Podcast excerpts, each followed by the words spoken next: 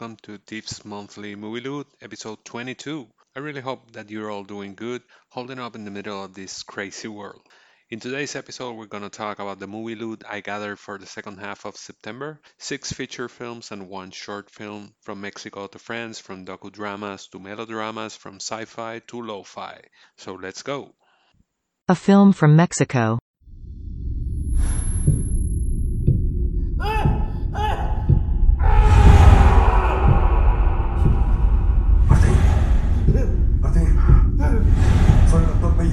¿Doctor? Puede moverse. El edificio entero nos cayó encima.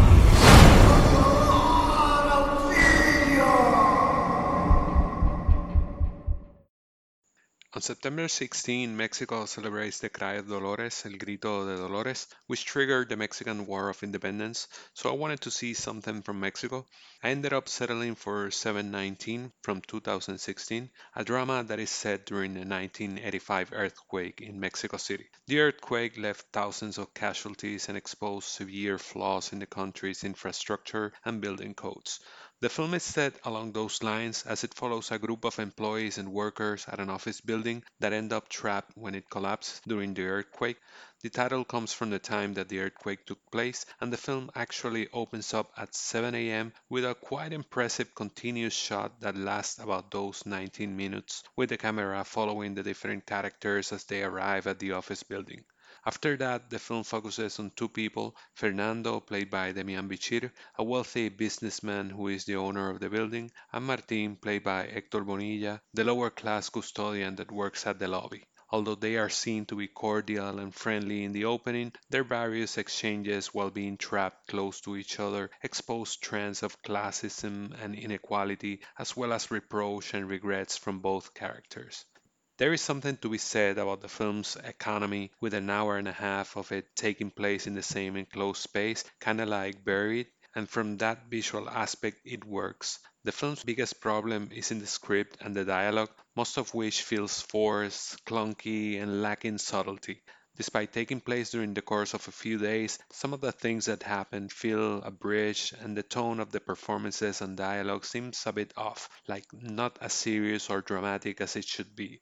Still, Bichir and Bonilla are pretty competent despite those limitations, which in addition to the visual treats might make it worth a watch for some.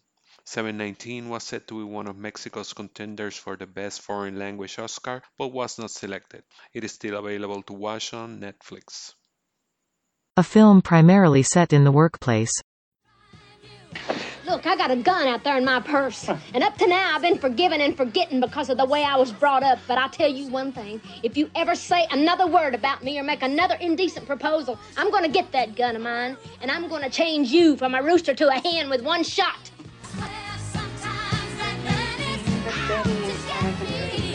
Pressure building up. I can't take much more of this. Something, somewhere, sometime is going to snap, and then God help Mr. Hart, because I won't be responsible for my actions. But Hello?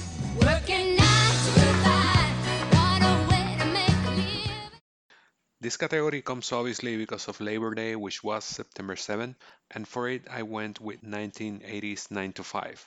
This is a film I vaguely remember seeing when I was a kid, even if I didn't remember much of it. However, several people have mentioned it or recommended it to me recently, so I thought it would be nice to revisit it for this occasion. The film follows a trio of women played by Jane Fonda, Lily Tomlin, and Dolly Parton, who get tired of the treatment from their chauvinistic and sexist boss, played by Dabney Coleman, and end up taking him hostage while also taking control of the company.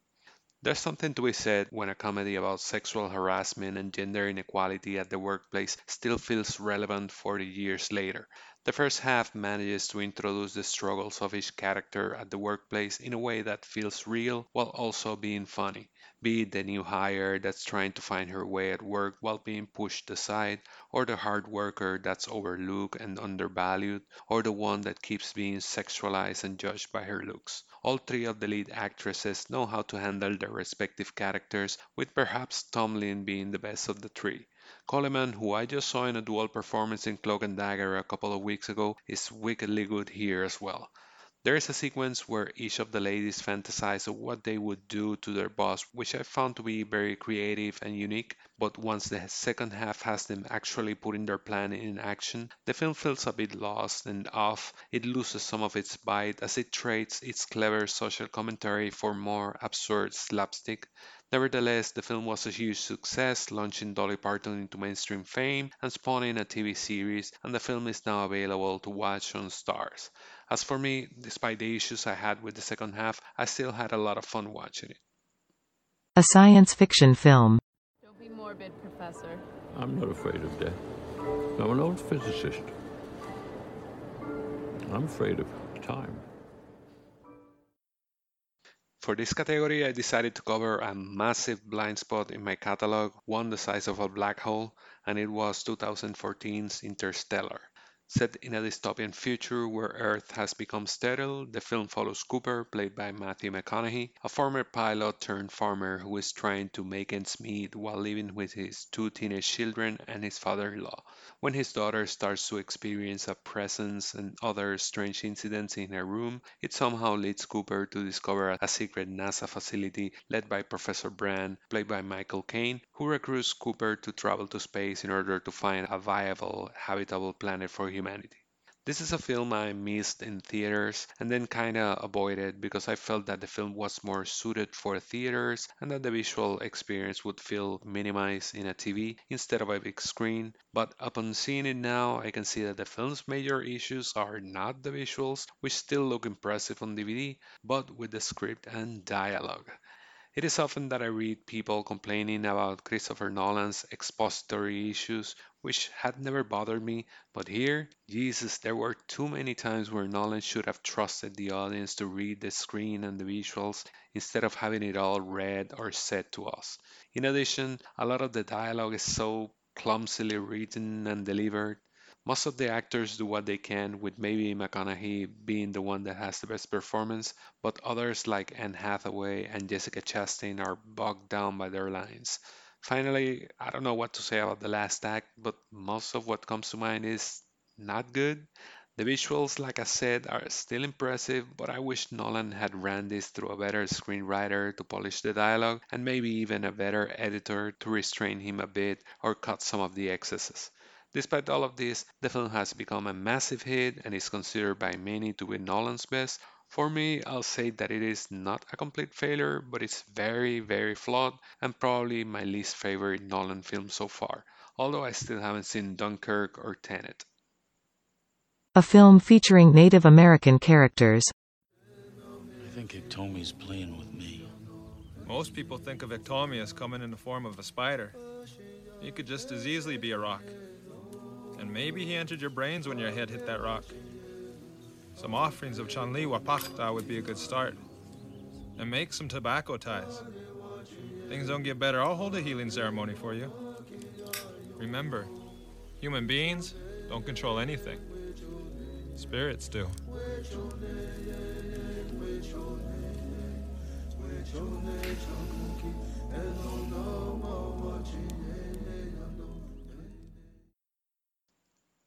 Native American Day was September 25, so I was looking for a film featuring Native American characters. I read about 2002's Skins and ran with it. The film follows two Native American brothers, Rudy and Mogie, played by Eric Schweig and Graham Greene, both of which live in a reservation in South Dakota. Rudy works as a police officer, while Mogie is an alcoholic that spends his time drinking in front of a nearby liquor store. As they both try to work out their relationship, they must also deal with their own personal frustrations and regrets. The film manages to convey some of the hardships that Native Americans have to deal with in terms of discrimination and economic inequality. However, it tries to juggle too many subplots, like Rudy moonlighting as a vigilante, his relationship with a married woman which seems to burden him, his strained relationship with Mogie, as well as Mogie's own alcohol issues and his hardships as the father of a teenage son. Despite these flaws, it does work as some sort of a snapshot of Native American life and struggles in the US. I just wish it would have been more focused in its narrative and clear in its goals and purposes. If you're interested, Skins is available for streaming on Amazon Prime. A film with a question in its title. Once upon a time we danced. Once upon a time we took a chance and fell in love.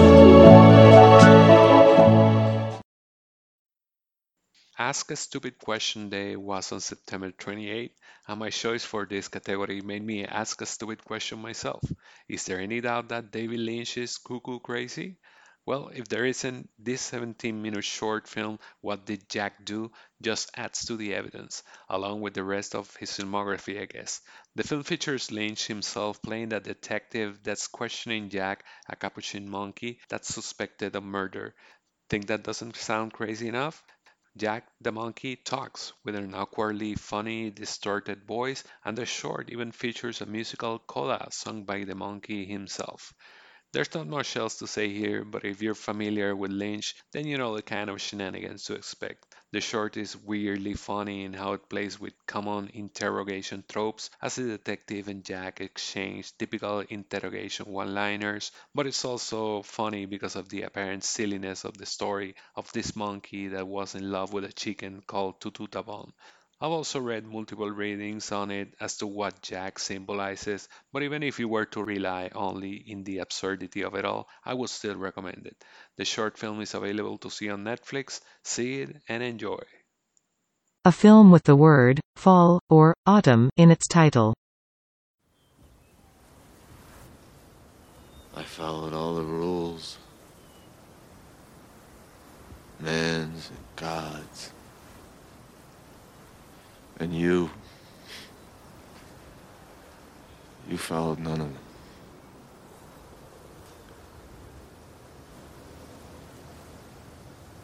And they all loved you more.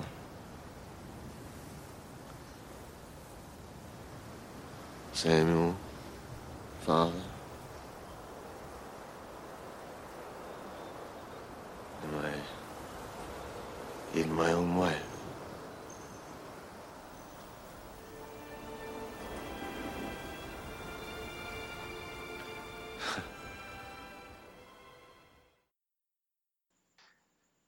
Began on September 22, so I decided to see Legends of the Fall. I remember watching this in the 90s a couple of times and really loving it. It was probably 15, maybe 20 years since I last saw it though, so when my wife reminded me of it, I thought it would be good to go back to it and see how it holds up. The film is set in the early 20th century and follows the life and struggles of the Ludlow family, led by the strict but fair patriarch Colonel William Ludlow, played by Anthony Hopkins, who is left to raise his three sons alone, played by Aidan Quinn, Brad Pitt, and Henry Thomas. When the younger one, played by Thomas, returns from college with his fiancée, played by Julia Ormond, a series of events unleash which change the course of the family forever. Despite some excess melodrama, the truth is that the film holds up pretty well, helped by solid performances from the cast and a script that manages to throw a good amount of tragedy to the story to balance it. Hopkins and Pitt have the showier roles, but Thomas and Quinn are pretty good as the other brothers, and their relationship feels real. The rest of the supporting cast is also pretty good, I think Ormond's character could have been handled better. She's more of a catalyst or a plot device to a lot of the things that happen in the film, but her motivations are never fleshed out or fully explored. I also think the ending warranted a bit more of space for things to breathe and feel more authentic. Regardless, the film is well done, well acted, well shot, and worth a watch. Legends of the Fall was nominated for a couple of Academy Awards and Golden Globes, winning Best Cinematography at the Oscars. It is available to see on Amazon Prime, so check it out. A film from Robert Bresson.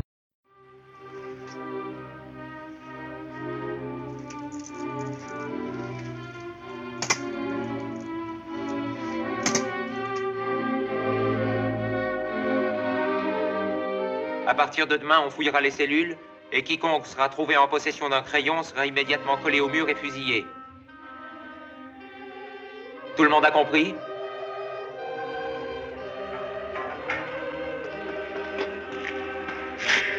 Crayon?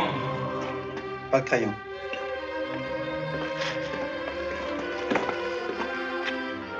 Quelle bêtise. Et seulement pour ne pas céder. Robert Bresson was born in France in September 25, which is why I wanted to see one of his films. Despite having a career spanning 50 years, he directed only about a dozen films, of which I had seen none. Most people recommended me to start with 1956 A Man Escaped, which is what I did. Set in France during World War II, the film follows Fontaine, played by Francois Leterrier, a resistance fighter that is determined to escape from the German prison he's sent to. A prison that we learn from an opening title card was the place where 7,000 prisoners died at the hands of Nazi Germany. I think the most notable thing about the film is its simplicity, from the sparse dialogue and the minimalist score to how Bresson keeps most of the enemies faceless and how he focuses instead on the logistics of the escape and its preparation instead of focusing on Fontaine, the character, or any other character for that matter. As it is, we hardly know anything about him other than his determination, resourcefulness, and persistence. This makes for a lean and tight film with no filler, but it also minimizes the emotional impact the film might have. That was clearly not Bresson's goal, though, but rather to make a tense and thrilling ride, and in that aspect he succeeds. Leterrier's performance is like the film, simple but effective, and so are the performances of the fellow prisoners that surround him. Meanwhile, Bresson's direction is interesting in how he avoids flashiness and gimmicks, but emphasizes close ups, the use of hands, and overall body language to achieve his goals. There is a meticulous approach to his shots that kinda mirrors Fontaine's meticulous approach to his plan, and the result is successful. A Man Escaped is heralded by many as a masterpiece, and it won Bresson the Best Director award in Cannes. It is available to see now on the Criterion channel, along with a couple of other Bresson films. So that's it for September. This wasn't a particularly strong month, but at least there wasn't anything truly awful among my watches. The best first time watch was easily Hamilton, which was spectacular, but if we were not to count that one, I'd say that A Man Escaped and Disney's Pinocchio were probably the best. As for my least favorite first time watch, with the risk of earning the vitriol of hardcore Christopher Nolan fans, I'd say it would be a tough call between 719 and Interstellar. But anyway, as we start the month of October, here are the new categories for the month of terror a film with the number 10 in its title, any film that starts with the letters S or T, a film from the 1001 movies you must see before you die list, whose ranking includes the number 10, a film from the 1990s, a horror film, a horror film in a foreign language, a horror film about an animal or creature, a post 1990 horror film made for under $5 million, a film with the word dead or death in its title, a film that features baseball prominently, a film with a notable character from the clergy, a film from Nigeria, a film with a farm animal in its title, a film about a virus, and a film from Sam Raimi. As usual, if any of you have any recommendation you'd like to share for any of those, look me up on Twitter and let me know. I'm at ThiefCGT, T-H-I-E-F-C-G-T, or on Letterboxd as Thief12. Also, if you're listening, let me know what you think of the podcast. How am I doing, or what you think of any of the films I've discussed. And now, in order to warm up for Halloween, it's time for Useless Movie Trivia. If you've seen any film in the Nightmare on Elm Street series, then you're familiar with the wickedly evil and iconic performance from Robert Englund as Freddy Krueger. But did you know that Englund wasn't Wes Craven's first choice for the role? Allegedly, Craven had plans to use a stuntman to play the immortal creature, but opted to go with an established actor instead. His first choice was British character actor David Warner, but when Warner passed, the role went to Englund and the rest is history. So that was all for Useless Movie Trivia. So that's all for episode 22 of Tips Monthly Movie Loot. Thanks for listening, and I hope you all have an excellent week. Stay safe. It's not your fault, okay? I'm the idiot. I don't want to go. I know you don't. I know, but you have to, and you're going to be okay, all right? Please don't make me go. I'm sorry, but I don't know what else to do. I won't play the kangaroo song anymore. Come on. Just go. You gotta go. You gotta go. Come on.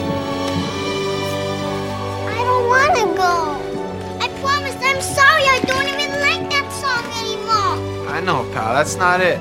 But I want my own ass. I want my own ass. I know.